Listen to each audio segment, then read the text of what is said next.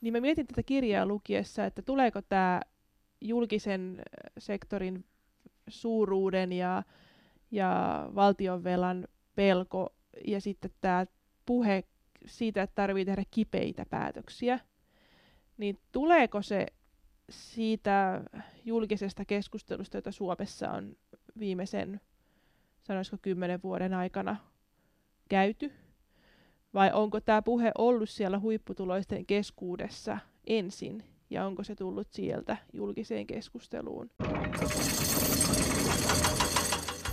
Rikkaat pelkää veroja, kauhistelee julkista sektoria ja ajattelee, että huono-osaisuus on luonteenpiirteistä kiinni. Tekeekö huipputuloiset kirja muuta kuin osoittaa luokka-ennakkoluulomme todeksi? Tässä Vastapainon podcastissa syväluetaan tietokirjoja ja puntaroidaan niitä vaihtuvan lukijan kanssa. Mä oon Juho Kankaanpää ja tää on Painavat asiat.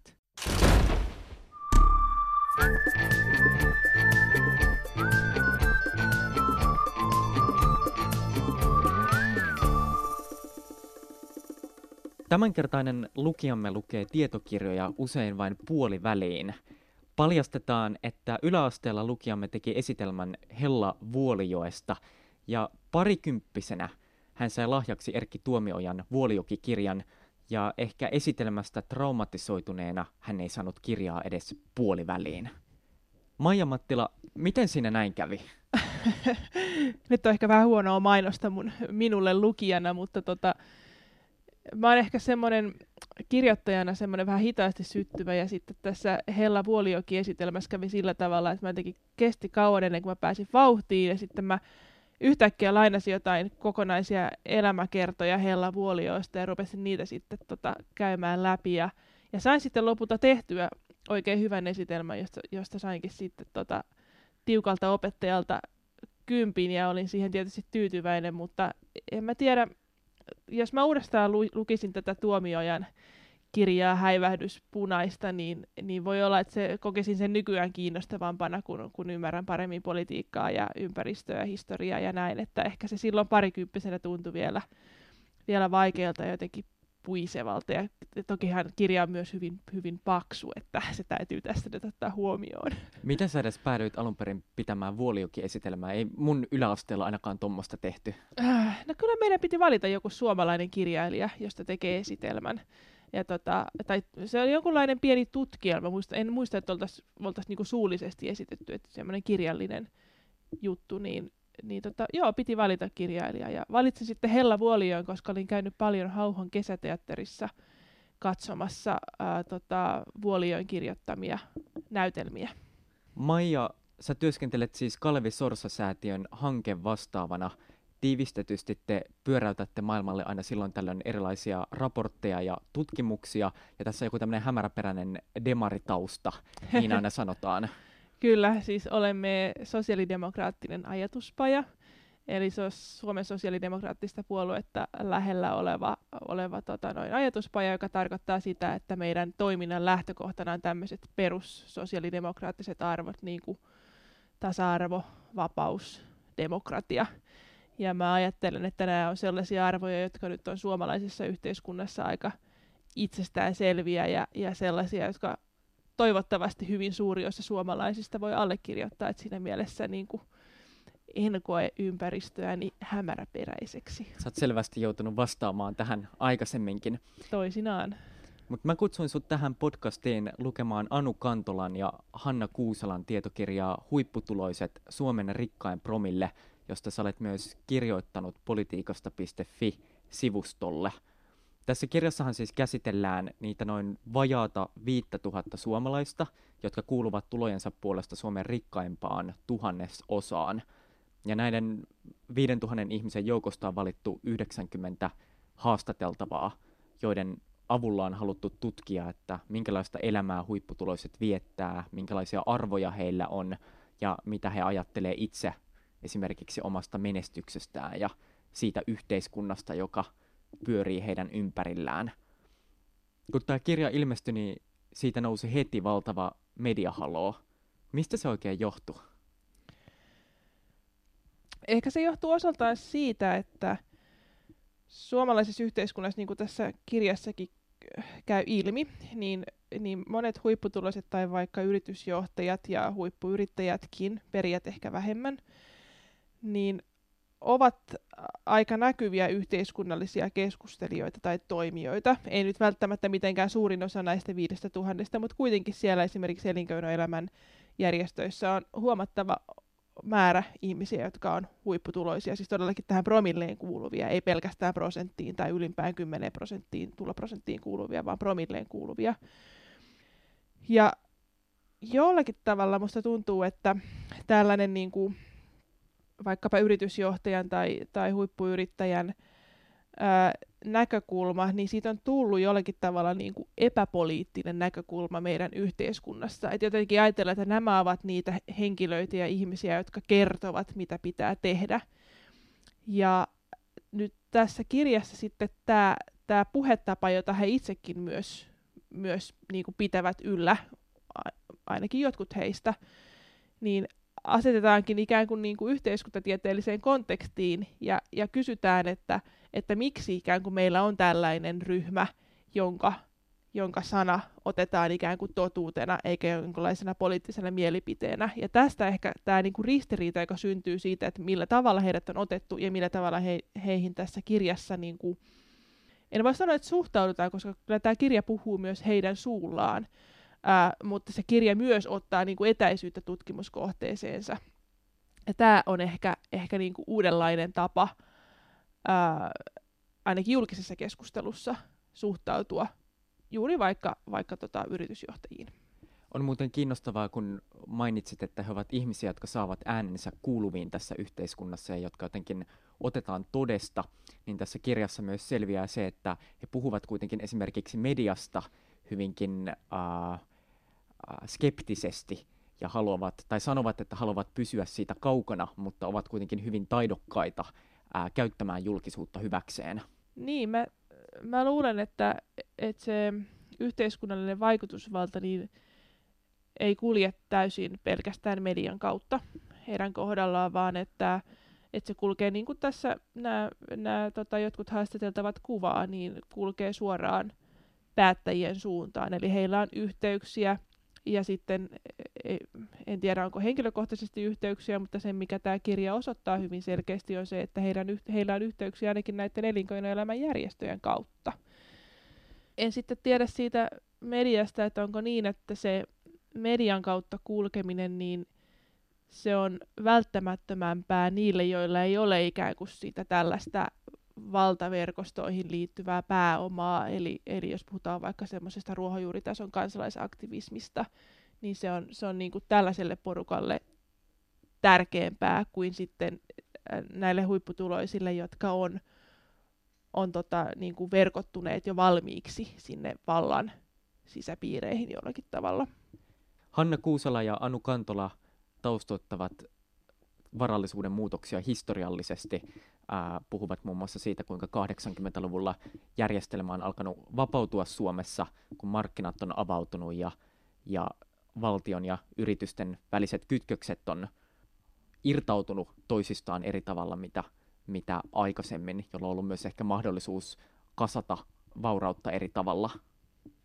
Niin ja he puhuvat myös siitä, että kuinka on ikään kuin muuttunut se ajatus siitä, että että kaikki se, mitä se yhtiö tuottaa, niin ei välttämättä sit, äh, investoida takaisin siihen yhtiöön, vaan on alettu yhä enemmän maksaa osinkoja sitten, sitten tota, äh, osakkeenomistajille 90-luvun loppu, loppupuolelta lähtien, että että tota, tämä on kyllä ihan kiinnostavaa, että jos miettii, miettii vaikka tuloeroja Suomessa, niin nehän muodostaa sellaisen peilikuvamaisen käyrän, jos Gini-kerrointa katsoo, joka mittaa mittaa tuloeroja, niin, niin tai, tai joka on yksi tuloerojen mittari, niin, niin tuloerot laski tasaisesti Suomessa 80-luvulle asti, 60-70-luvulla, 80-luvullakin vielä, kun taas sitten 90-luvun ö, puolivälissä ne lähti nousuun ja nousivat sitten aika jyr- jyrkästi ja sitten 2000-luvulla ovat pysyneet sitten sillä niin kuin historiallisesti suhteellisen korkealla tasolla. Niin tämä on ihan kiinnostavaa, jos puhutaan niin kuin 50-, 60-, 70-luvuista, joka on ollut hyvinvointivaltion rakentamisen aikaa, sotien jälkeistä aikaa, niin siinä on jotenkin ajateltu, että se, se yhteiskunnan vaurastuminen on sellaista, joka, jonka pitää niin kuin jakautua tasaisesti, ainakin kun katsoo sitä Gini-kerrointa. Eli voisi ajatella, että siinä on niin kuin pidetty jollakin tavalla tärkeänä sitä, että, että se yhteiskunnan vauraus ja tulot jakautuu aika tasaisesti, mutta sitten tosiaan jotakin tapahtui. Tapahtui siinä 80-luvun lopulla, 90-luvulla, kun se kääntyi toisenlaiseksi se, se käyrä. Ja, ja ehkä tässä justiin niin kuin tämä historiallinen käänne ja, ja sen ikään kuin seuraaminen, että mitä tässä on tapahtunut, niin ehkä se mahdollisesti on sitten tässä Kantola ja Kuuselan, Kuuselan niin kuin tausta-ajatuksena sille, että miksi tällainen tutkimus on haluttu tehdä. Mitä silloin 90-luvun puolivälissä tapahtui? M- mitkä johti tähän?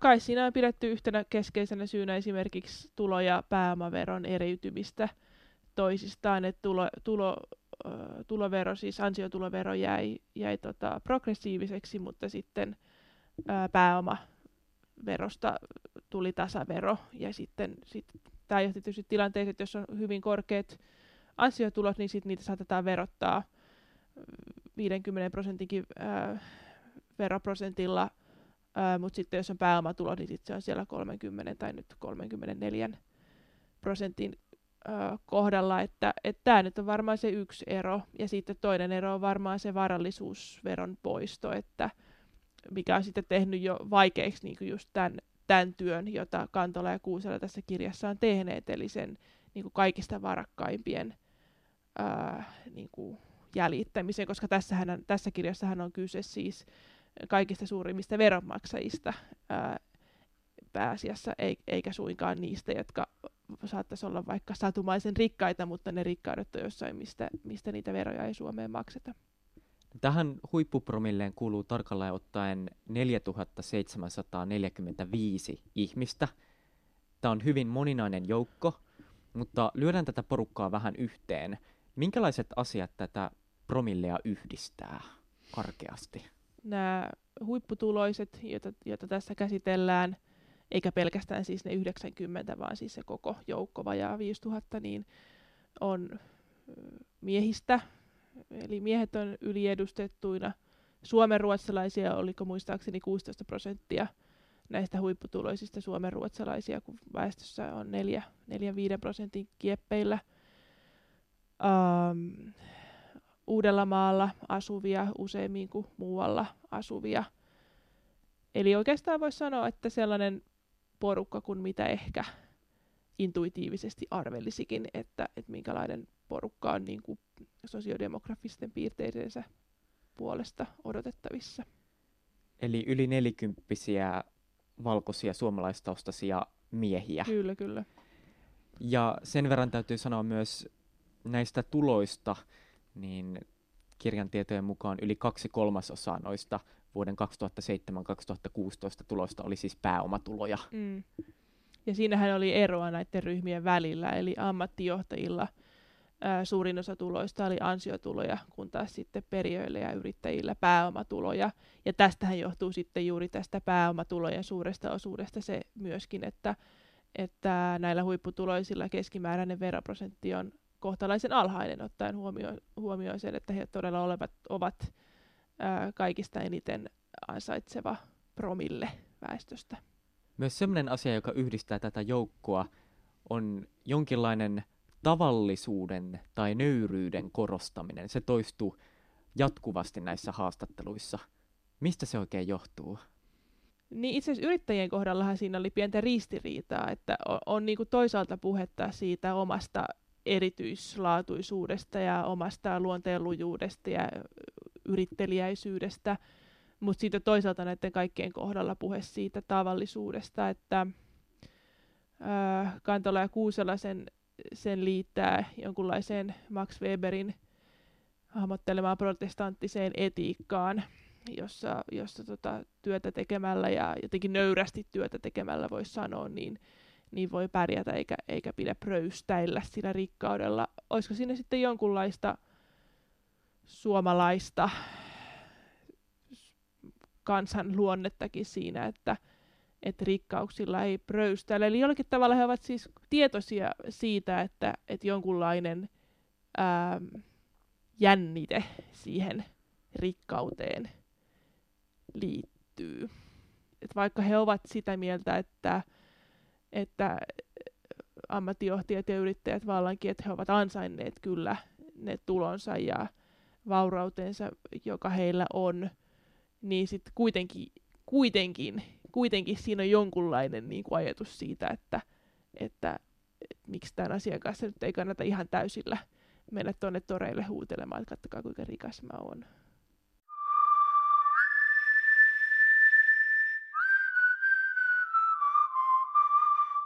Niin kuin tässä podcastissa on tapana, mä oon valinnut meille tästä kirjasta pienen katkelman.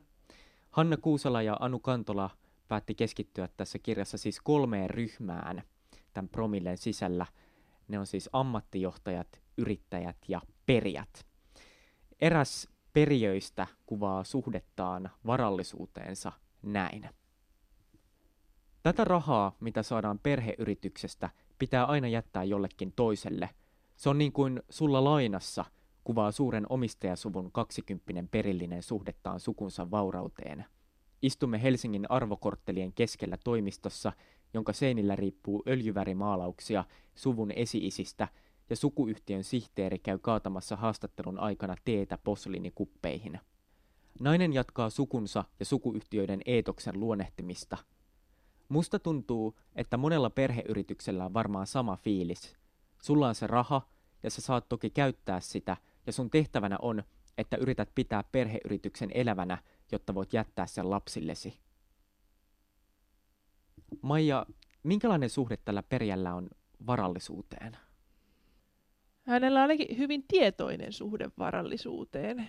Eli, ja näistä muistakin haastatteluista tässä kirjassa kävi ilmi, ilmi juuri tällainen tietoisuus siitä, jokinlainen tietoisuus siitä, että se on todellakin lainassa, se omaisuus, ja että sitä pitää suojella, sitä pitää jättää jälkipolville siirrettäväksi, ja jotta sitä on riittävästi siirrettäväksi jälkipolville, ää, niin sitä pitää kasvattaa, koska jos sen jakaa usealle, niin sitten tietysti yhtä henkilöä kohden tulee vähemmän. Eli tavallaan ajatuksena on se, että, se pitäisi, että jokaisen pitäisi saada ikään kuin samankokoinen kuin mitä itsellä on ollut.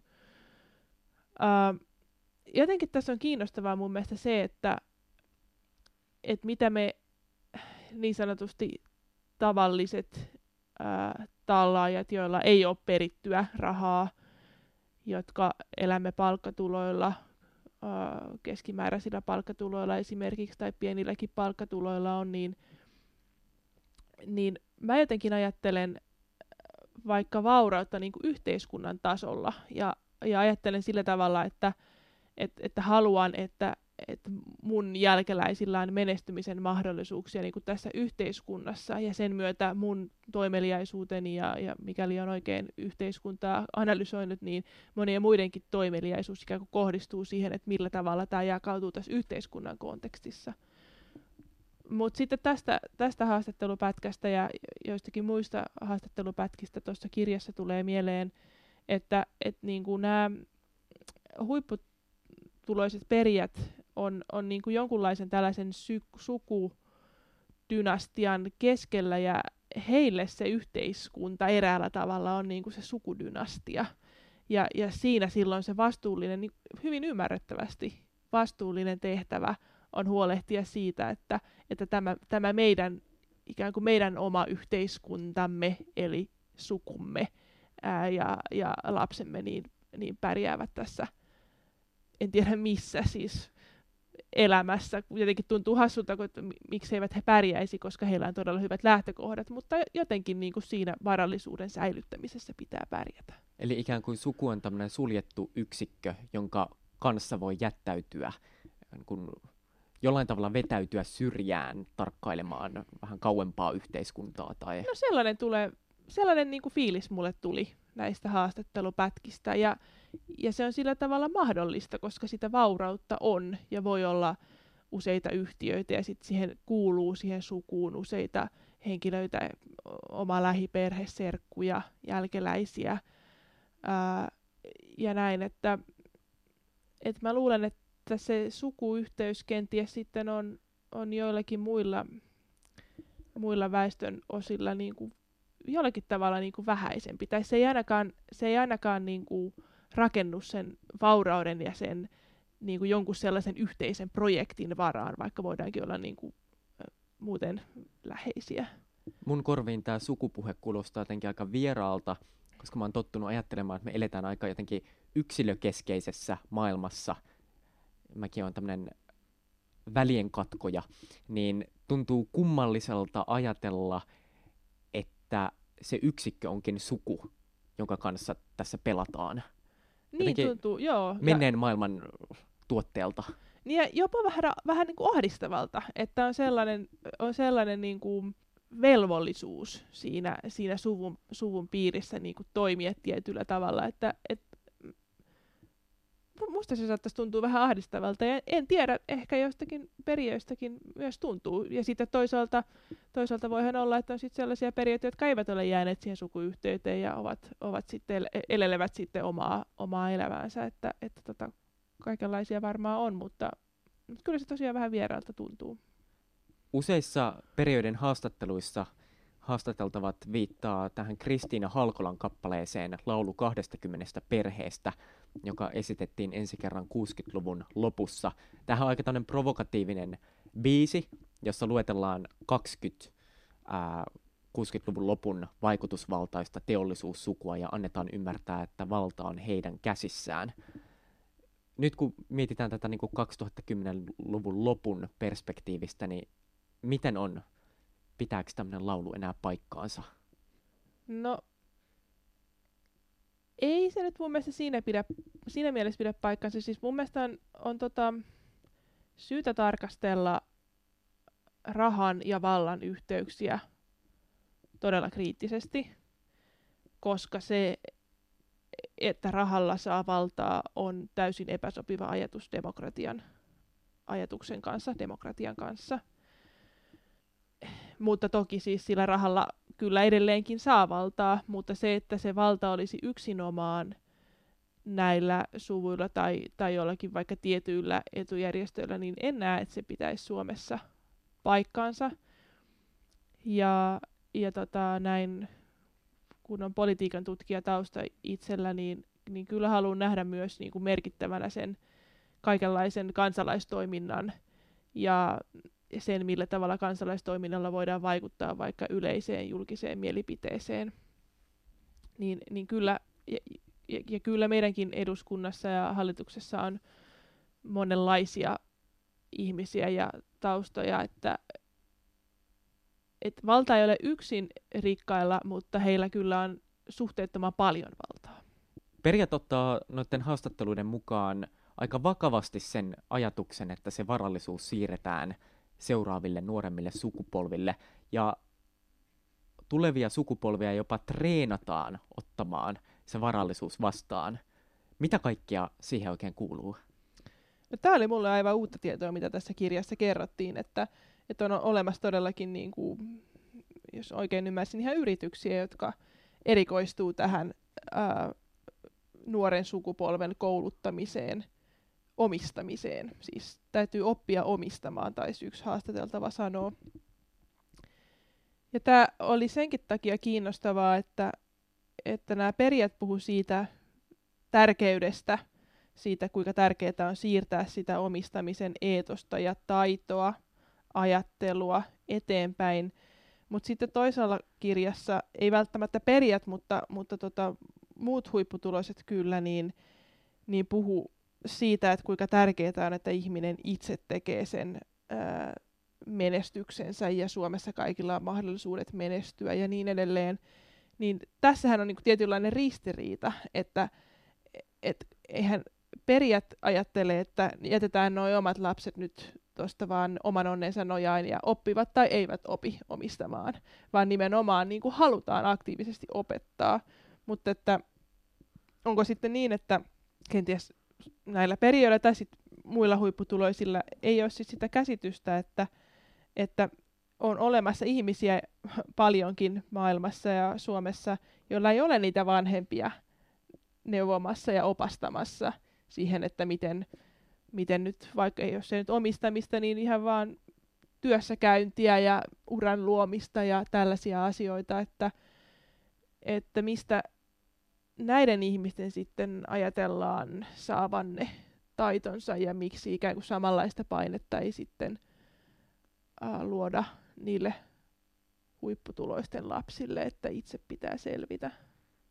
Eli jos tulkitsen sinua oikein, niin sanot, että perijät eivät ymmärrä niitä realiteetteja, minkä kanssa normaalit ihmiset painiskelevat elämässään. Niin, no mä en tiedä, onko se, onko se nimenomaan niin periöiden kohdalla, että enemmän tätä, tätä huomasin, että tuli niin kuin ammattijohtajien ja yrittäjien kohdalla, mutta jos nyt nämä tavallaan nämä kaksi tai, tai nämä kolme ryhmää lyö niin kuin yhteen tässä, niin, niin jonkunlaista tällaista sisäistä ristiriitaa siinä on. Perijät puhuu paljon myös perheyritysten liitosta. Minkälainen toimija se oikein on? No käsittääkseni perheyritysten liiton, liiton tota, yksi aikaansaannos oli se, että varallisuusvero poistettiin Suomesta. Eli, eli kyllähän kun vertaa siis perheyritysten liittoa ja Suomen yrittäjiä, jotka on, on niin kuin yrittäjien etujärjestöjä, niin perheyritysten liitto on juuri se liitto, jossa, jossa on näitä varakkaita ää, perheyrityksiä, kun taas sitten Suomen yrittäjissä on paljon pieniä ja keskisuuria yrityksiä myöskin. Eli, eli kyllähän se perheyritysten liitto tämän kirjan perusteella on onnistunut aika hyvinkin siinä ää, suuryritysten tai suur, suurten perheyritysten etujen valvonnassa. Eli on tehty pitkäjänteistä työtä ää, ja juuri taidettiin tässä kirjassa mainita perheyritysten liitto juuri tässä, että se on, se on ruvennut niinku tuomaan tätä omistamisen ää, siirtämistä tuleville sukupolville Suomeen ja niinku tukenut näitä perheitä siinä, että millä tavalla, millä tavalla sitä omistamista siirretään eteenpäin. Musta on kiinnostavaa, että aika moni haastateltavista suhtautuu jotenkin aika pessimistisesti erilaisiin edunvalvontajärjestöihin ja tietysti kolmikantaan, mutta lähes poikkeuksetta kuitenkin perheyritysten liitto saa jotenkin positiivista palautetta siitä, että se todella on ainoa taho, joka onnistuu jollain tavalla ajamaan periöiden asiaa. Niin, joo, ja se kertoo siitä, että perheyritysten liitto on hoitanut työnsä ilmeisen hyvin. Öö, toinen kiinnostava juttu oli tämä suhtautuminen elinkeinoelämän keskusliittoon EK. siihenhän kaikki, kaikki tota, huipputuloiset tässä kirjassa niin eivät suinkaan suhtautuneet kritiikittömästi. Että, että tota, ehkä EK sitten toimii niin kuin kuitenkin hiukan moninaisemmalla kentällä ja, ja tota, niin kuin suuremmalla kentällä, että perheyritysten liitto on, on tota, kuitenkin aika rajatun porukan porukan liitto, jolloin, jolloin tota, niin on helpompi myöskin päästä varmaankin sitten yhteisymmärrykseen siitä, että mitä on tehtävä. Periöiden lisäksi tässä kirjassa keskitytään ammattijohtajiin ja yrittäjiin. Minkälaisia luonteenpiirteitä yrittäjät liittävät itseensä? Periksi antamattomuutta, tietynlaista luonteen lujuutta, yrittelijäisyyttä, yrittäjä tietysti on yrittelijäs, mutta, mutta nimenomaan yrittelijäisyys tällaisena ihanteena. Mun mielestä yrittäjät puhuu itsestään jopa eräänlaisina supersankareina, joilla on vähän tosi niin yliinhimillisiä voimia. He ovat ahkeria ja itsepäisiä ja itsenäisiä ja monet myös korostavat jotenkin semmoista niin kuin loputonta energiaa ja vimmaa, millä he työskentelevät eteenpäin. Tai ainakin ovat työskennelleet ennen tätä suurta menestystään. Kyllä, joo, ja tämä itsenäisyys on nimenomaan, joku taisi siellä sanoa, että, et en jaksa kissaristiäisissä käydä, että, että nimenomaan niin kuin katse siihen omaan peliin, jos urheiluvertaista käyttää, ja, ja sitten pusketaan eteenpäin. Ja tästä näkökulmasta on oikeastaan aika kiinnostavaa, että kun sitten juuri yrittäjien puheessa paljon kritisoidaan niitä yhteiskunnan kaikista heikompi osaisia,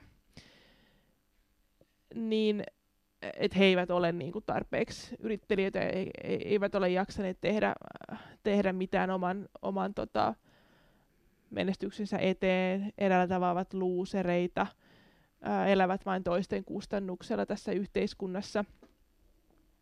Niin tämä on aika mielenkiintoista, että sitten he kuitenkin niinku korostaa sitä omaa erityislaatuisuuttaan, koska eikö siitä omasta erityislaatuisuudesta seuraa se, että silloin muilla ei kenties ole tällaisia piirteitä. Ja jos muilla ei ole tällaisia piirteitä, niin silloinhan he eivät, he eivät voi menestyä samalla tavalla. Mutta mut sitten jollakin tavalla niinku se, se niinku, että näitä piirteitä ei ole, niin laitetaan näiden ihmisten itsensä syyksi. Että tota, jonkinlaista ristiriitaa siinä on. Yrittäjät ovat jonkinlaisia yliinhimillisiä poikkeuksia Niin, tässä yhteiskunnassa, mutta samanaikaisesti yrittäjyyspuhe tuntuu olevan kaikkialla. Siitä on aika paljon puhuttukin viime vuosina. Yrittäjyyspuhe on siirtynyt myös politiikan puolelle. Mistä se on oikein peräisin? Miksi kaikki puhuu nykyään yrittäjyydestä? No mä en tiedä, onko se peräisin tästä, mutta muistan, kun olin yläasteella 90-luvun loppupuolella, ja silloin kouluun alkoi tulla yrittäjyyskasvatusta.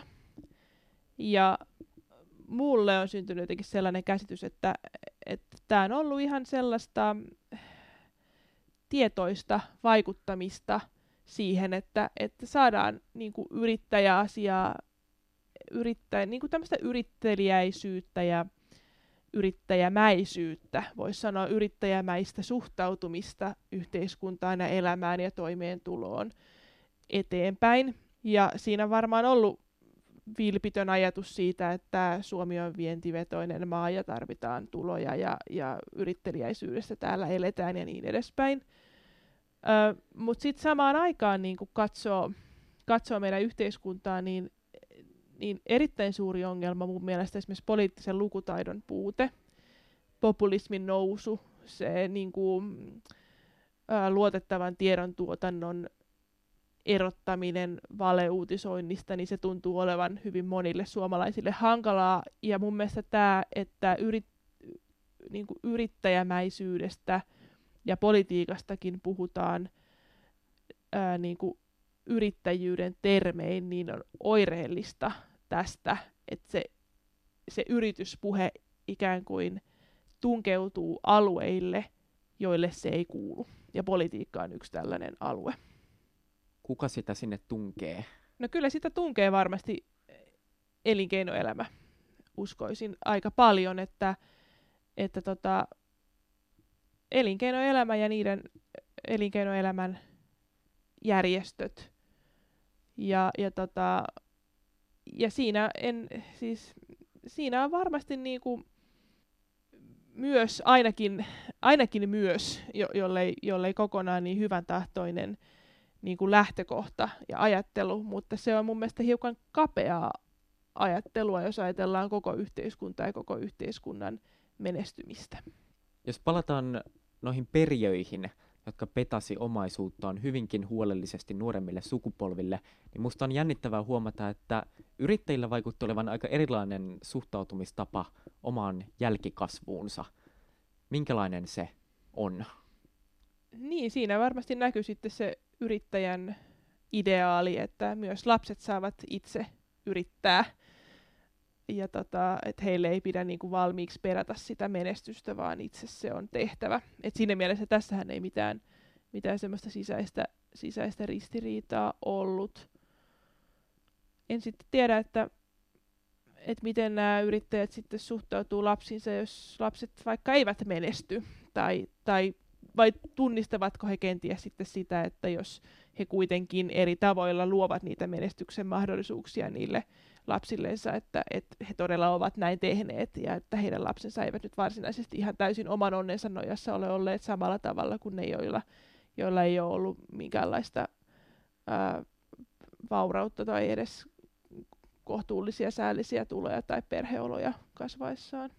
Useampikin yrittäjä vitsaili tuossa kirjassa, että he saattavat tuhlata omaisuutensa ennen kuin kuolevat, että eivät halua jättää helppoa perintöä omille lapsilleen. Kuulostaa jotenkin aika rankalta vitsailulta. Niin, no en, mun mielestä se on ihan, ihan ok. Tästä näkökulmasta he voisivat sitten varmaankin kannattaa perintöveroa, että, että tota noin, niin saa yhteiskuntakin sitten siitä oman osuutensa. Demari kiittää. Kyllä. Maija, mä oon pyytänyt sua valitsemaan meille tästä kirjasta katkelman. Mitä sä oot meille valinnut? No mä oon valinnut vitosluvusta, jonka otsikko on Pettymyksiä politiikassa, niin tällaisen pätkän, joka kuvaa mun mielestä laajempaakin kysymystä siitä, että miten politiikka ymmärretään Suomessa. Ja se pätkä menee näin. Toinen menestynyt yrittäjä kärsii Suomen lamaantuneesta ilmapiiristä ja miettii, että voisi lähteä jopa ulkomaille, koska muutoksia ei saada aikaan, vaikka pohjimmiltaan kaikki tietävät, että niitä on pakko tehdä. Pitäisi löytyä vahva päättäjä, joka pystyisi kukistamaan erilaiset poliittiset intressit. Mies esittää toivomuksen. Löytyisi sellainen päätöksentekijä tai päätöksentekijät, jotka runnoisivat ne pakolliset muutokset. Niin suomalaisilta pohjimmiltaan löytyisi kuitenkin ymmärrys sille asialle pitkässä juoksussa. Jotenkin on luotto siihen, että tällä hetkellä ei ole näkymää. Siis täällä on niin monia tabuja, johon liittyy nämä poliittiset intressit, jotka ovat hyvin ristiriidassa yhteiskunnan intressin kanssa. Kiitos. Minkälainen käsitys tuolla haastateltavalla on politiikasta?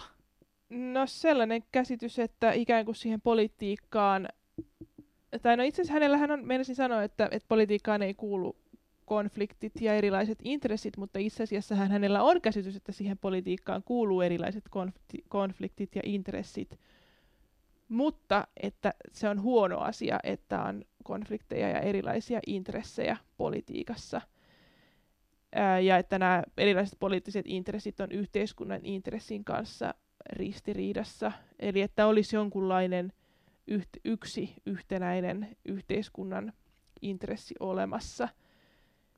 Ja näinhän ei ole. Siis tietenkin voi olla politiikkaa, joka toteuttaa vaikka, vaikka suurien joukkojen etuja, eikä pienen joukon etuja esimerkiksi, mutta mutta politiikkaan kuitenkin kuuluu ja siihen pitää kuulua erilaiset intressit, koska niitä on olemassa. Ja jos niitä intressejä ei siellä politiikassa näy, niin silloin on vaara, että ne päätökset, jotka poliittisen prosessin seurauksena tehdään, niin ei myöskään kykene ottamaan niitä erilaisia intressejä huomioon siinä päätöksenteossa. Ja siinä mielessä se politiikan, ne politiikan moninaiset intressit niin itse asiassa on edellytys sille, ja se niiden huomioon ottaminen ja se moniäänisyys on edellytys sille, että jostakin saadaan se yhteiskunnan ää, kenties kokonaisintressi houkuteltua esiin. Mutta nyt tässä pätkässä tämä tää yrittäjä laittaa, laittaa ikään kuin nämä moninaiset intressit ja sitten sen yhteiskunnan intressin vastakkain. Näissä haastatteluissa toistuu jonkinlainen turhautuminen sekä politiikkaa että ehkä jopa edustuksellista demokratiaa kohtaan. Sitä pidetään jonkinlaisena tehottomana, paikallaan polkevana järjestelmänä, jossa kasvot vaihtuu, mutta mitään ei tapahdu. Mistä tämmöinen turhautuminen kumpuaa? No varmasti se kumpuaa siitä, että politiikka on sekavaa ja se on erilaisten intressien ristivetoa. Ja, ja tota, ja myöskin siitä, että, ja tämä liittyy siihen puhu, puheeseen, siihen yrittäjäpuheeseen, että kun politiikka ei ole yrittämistä, jos, jos mietitään yritystä, niin yrityksellä on yksi hyvin selkeä päämäärä, ja se on tuottaa voittoa. Se on näin.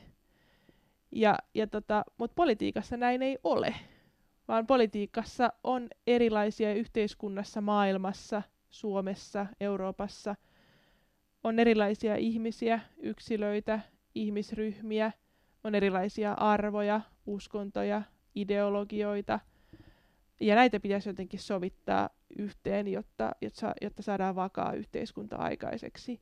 Ja yhteiskunnasta ei voida niin kuin samalla tavalla erottaa ketään. Et yrityksessähän, jos, jos ei tulosta tule, niin periaatteessa, periaatteessa sitten voidaan erottaa ja, ja tota, ainakin YT-neuvotteluiden kautta sitten, jos on taloudellisia tuotannollisia syitä tai jotain henkilöön liittyviä syitä tai näin, mutta ei, yhteiskunnassa ei ole sellaista. Yhteiskunta on joka tapauksessa olemassa niin kuin kaikki ne ö, konflikteineen ja moninaisuuksinensa ja, ja tota, hankaluuksinensa, ja, ja on lukuisia erilaisia yhteiskunnan osa-alueita, joilla, joissa on erilaisia intressejä ja ristiriitoja, ja, ja nämä ristiriidat risteää eri tavoin ja, ja niin edespäin. Politiikka yksinkertaisesti vain ei ole yritys. Nyt mä esitän sulle johdattelevan kysymyksen. Jos me havaitaan tämmöinen nihilistinen suhtautumistapa politiikkaan ja edustukselliseen demokratiaan, niin onko se vaara tälle järjestelmälle? On. Se on ehdottomasti vaara. Ja en myöskään usko, että tämä näkemys, joka tässä kirjassa tulee läpi, niin että se rajoittuisi pelkästään äh, huipputuloisiin, että he pelkästään ajattelis, ajattelisivat näin. Useinhan puhutaan nimenomaan niin kuin alemmasta tuloluokasta, joka jollain tavalla irtautuu politiikasta tai ei usko äh, sen edustavuuteen. Mm. Mutta on jännittävää huomata, että yhteiskuntaluokkien molemmissa päissä on samankaltaista ajattelutapaa, että politiikka ei edusta meitä. Joo, kyllä. Se on todellakin kiinnostavaa. Ja sitten tässä on vaan se ristiriita, että, että siellä yhteiskunnan ää, alapäässä, jos nyt puhutaan näin niin kuin tulojen näkökulmasta, niin, niin heidän kohdallaanhan se on niin kuin fakta, että, että vaikka kansanedustajat on keskimäärin koulutentumpia ja paremmin toimeen tulevia kuin, kuin he ovat, mutta sitten taas näiden huipputuloisten kohdallahan asia ei ole niin, vaan heillä nimenomaan on vaikutusvaltaa politiikassa. Mutta sitten niinku, että jollakin, jollakin tavalla niinku, he nakertaa sitä luottamusta järjestelmään eri suunnasta. Tai ei voi sanoa, että siellä yhteiskunnan alapäässä niin he, he eivät niin kuin aktiivisesti ehkä nakera sitä luottamusta, vaan heillä ei vain ole sitä luottamusta sitä, sitä yhteiskunnan järjestelmää kohtaan. Että, että on tämä kyllä todellakin kiinnostavaa. Ylin tulopromille tuntuu olevan myös aika sokea omille vaikutusmahdollisuuksilleen. Tässä kirjassa toistuu semmoisia kommentteja, että, että kaikki päättäjät on kahden puhelinsoiton päässä ja kyllä poliitikkoja on tullut tavattua ja heihin ollaan jopa säännöllisesti yhteyksissä, mutta siitä huolimatta he näkevät mahdollisuutensa vaikuttaa politiikkaan hyvinkin rajallisina. Hmm. Niin, kyllä, että sit siitä herää tietysti se kysymys, että ovatko he sitten sitä mieltä, että niillä lopuilla 99,9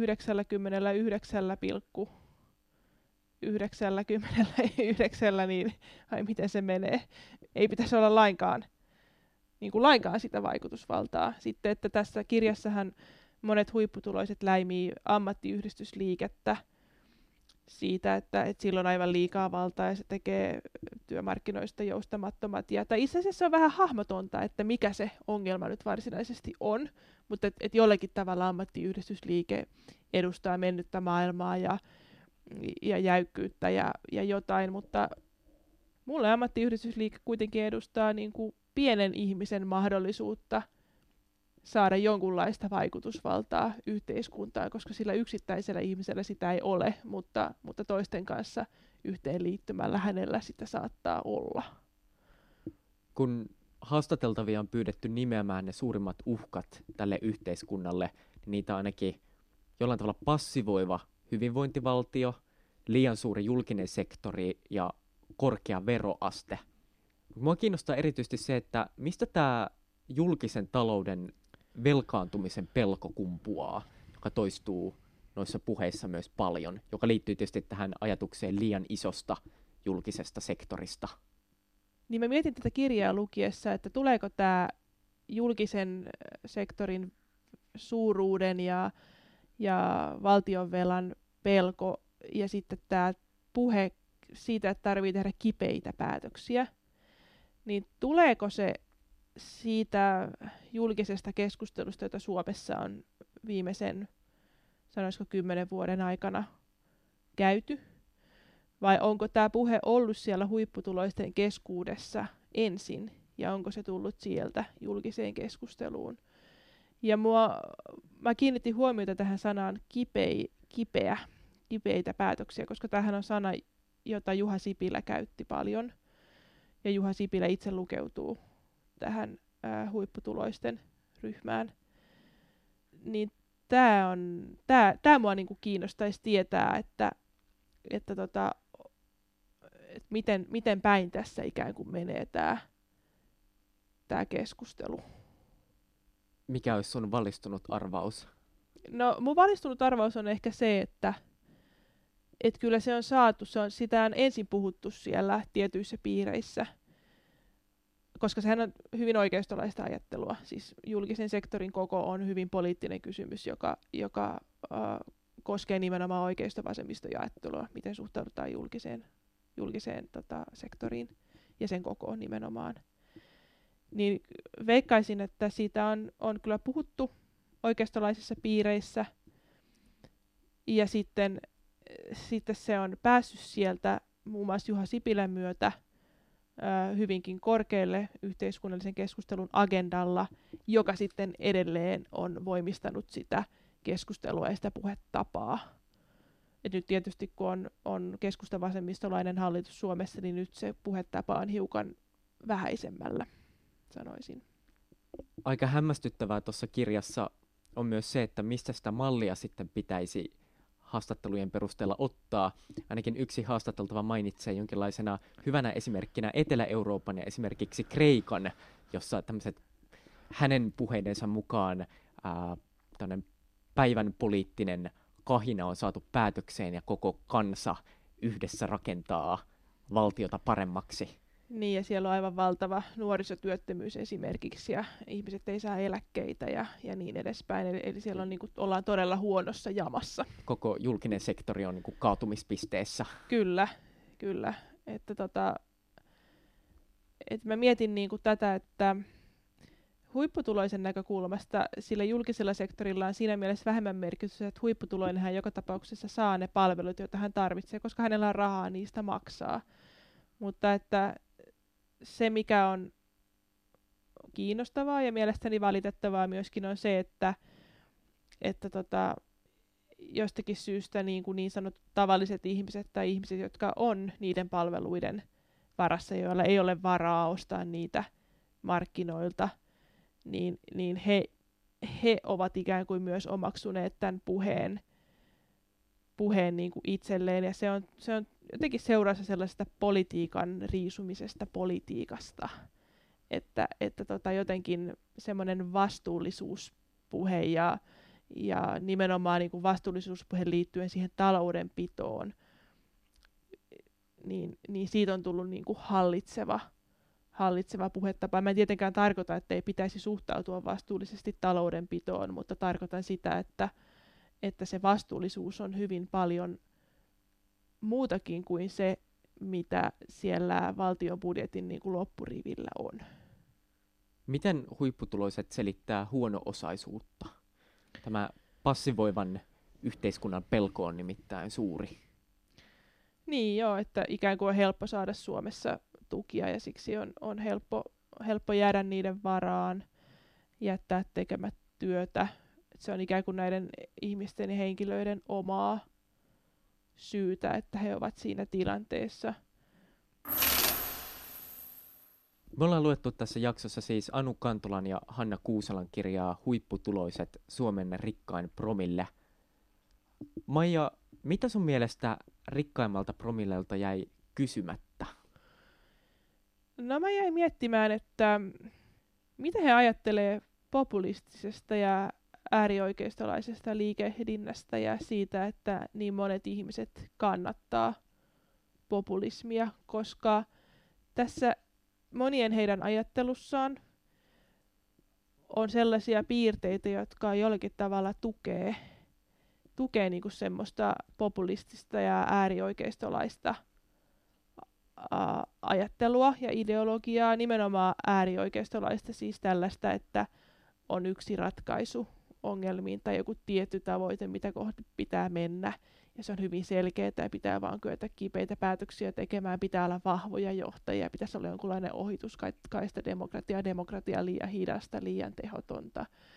Ää, ei tuota sitä, mitä pitäisi tuottaa, ja se jää muuten vähän epäselväksi näiden, näiden huipputuloisten puheessa, että mikä se nyt sitten on se, mitä pitäisi tuottaa, mutta kovasti niin kuin joku, joku tieto siitä on, että, että yksi selkeä vastaus on niin se mua, mua jäi sitten kyllä kiinnostamaan, että et niinku tunnistaako he tämän ajattelun yhteyden tietynlaiseen äärioikeistolaiseen ideologiaan, ja jos tunnistavat, niin mitä he siitä ajattelevat.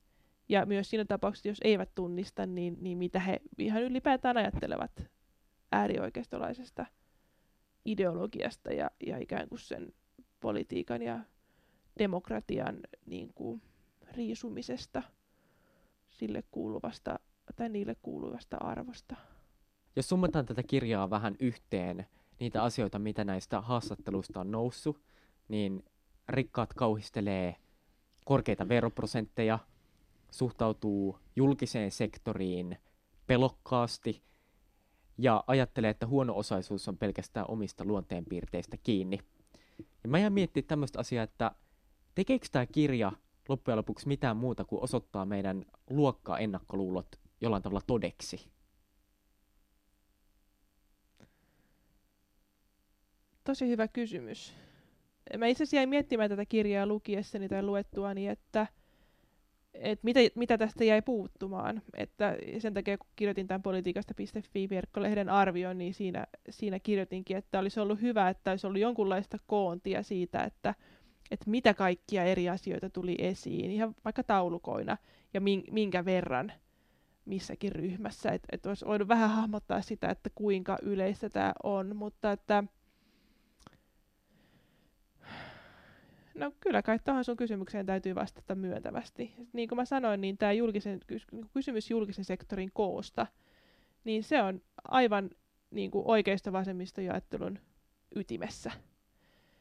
Ja, ja tota, e, ei sitä voi mitenkään epäpolitisoida niin, että nyt tämä nyt on vain järkevää ja vastuullista ja, ja, ja että tämän julkisen sektorin pitää olla mahdollisimman pieni. Et se on ihan selkeästi oikeistolaista ajattelua et, et kyllä tämä siinä mielessä niin kuin jotain siitä todistaa.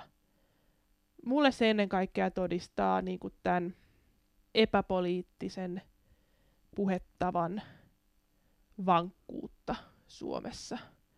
Sehän on ollut nähtävillä julkisuudessa muutenkin viime vuosina ja kaikkien, kaikkien ryhmien toimesta. Et siinä, mielessä, siinä mielessä kyse ei ehkä ole, niin kuin, osoittaako se sitten sen niin kuin luokkaeron vai osoittaako se sen, että se tietynlainen puhetapa on voitolla meidän yhteiskunnassamme? Tähän epäpolitisoituneeseen puheeseen kuuluu tietysti se, että ei puhuta enää yhteiskuntaluokista. Se on hyvin epäseksikästä, Kyllä. mutta jos tämä kirja jotain tekee, niin se varmaan näyttää meille, että yhteiskuntaluokkia todella on Kyllä. nähtävillä myös Suomessa. Kyllä, Kyllä joo, ja että siihen liittyy ne omat, omat niin kuin kulttuurinsa ja tämän tyyppiset, tämän tyyppiset asiat puhettaavat myöskin. Kerro tähän loppuun, kuinka painavaa asiaa tämä kirja oli asteikolla yhdestä kymppiin? No kymmenen. Hyvin painavaa asiaa. Siis ensinnäkin tämähän on harvinainen tutkimus, että on haastateltu. On siis ennen kaikkea jäljitetty, että, että ketkä tähän äh, huipputuloisimpaan promilleen, huipputuloiseen promilleen kuuluu. Äh, ja sitten, sitten todellakin niin kuin metsästetty, niin kuin tässä kirjassa kuvataan Tryffelin metsästyksenä, niin metsästetty näitä ihmisiä, ää, niin kuin koitettu, koitettu niin kuin etsiä, kaivaa esille. Ää, ja sitten erityisesti pidin tästä osiosta, joka osoittaa näitä, näitä kytköksiä elinkeinoelämän järjestöihin – ja sitten tämän ajattelun avaaminen. Et kyllä mä uskon, että tämä kirja jää historian kirjoihin ja toivottavasti joskus tulevaisuudessa saadaan tehtyä ö, vastaavaa tutkimusta kenties tästä ryhmästä ja sitten myöskin, myöskin siitä kaikista pienituloisimmasta ö, porukasta, porukasta Suomessa ja, ja muutenkin, että et kyllä tämä on tärkeää tutkimusta ja tärke, tärkeää työtä ja tärkeää, tärkeää tien avaus tällaiselle tutkimukselle Suomessa. Täysi kymppi, se on hieno luku syksyn viimeiseen jaksoon. Maija Mattila, kiitos tosi paljon, että pääsit Vastapainon podcastiin lukijaksi. Mä oon siis Juho Kankaanpää ja tämä on Painavat asiat. Vanhoja jaksoja löytyy SoundCloudista, Spotifysta ja iTunesista. Moi moi! Thank you.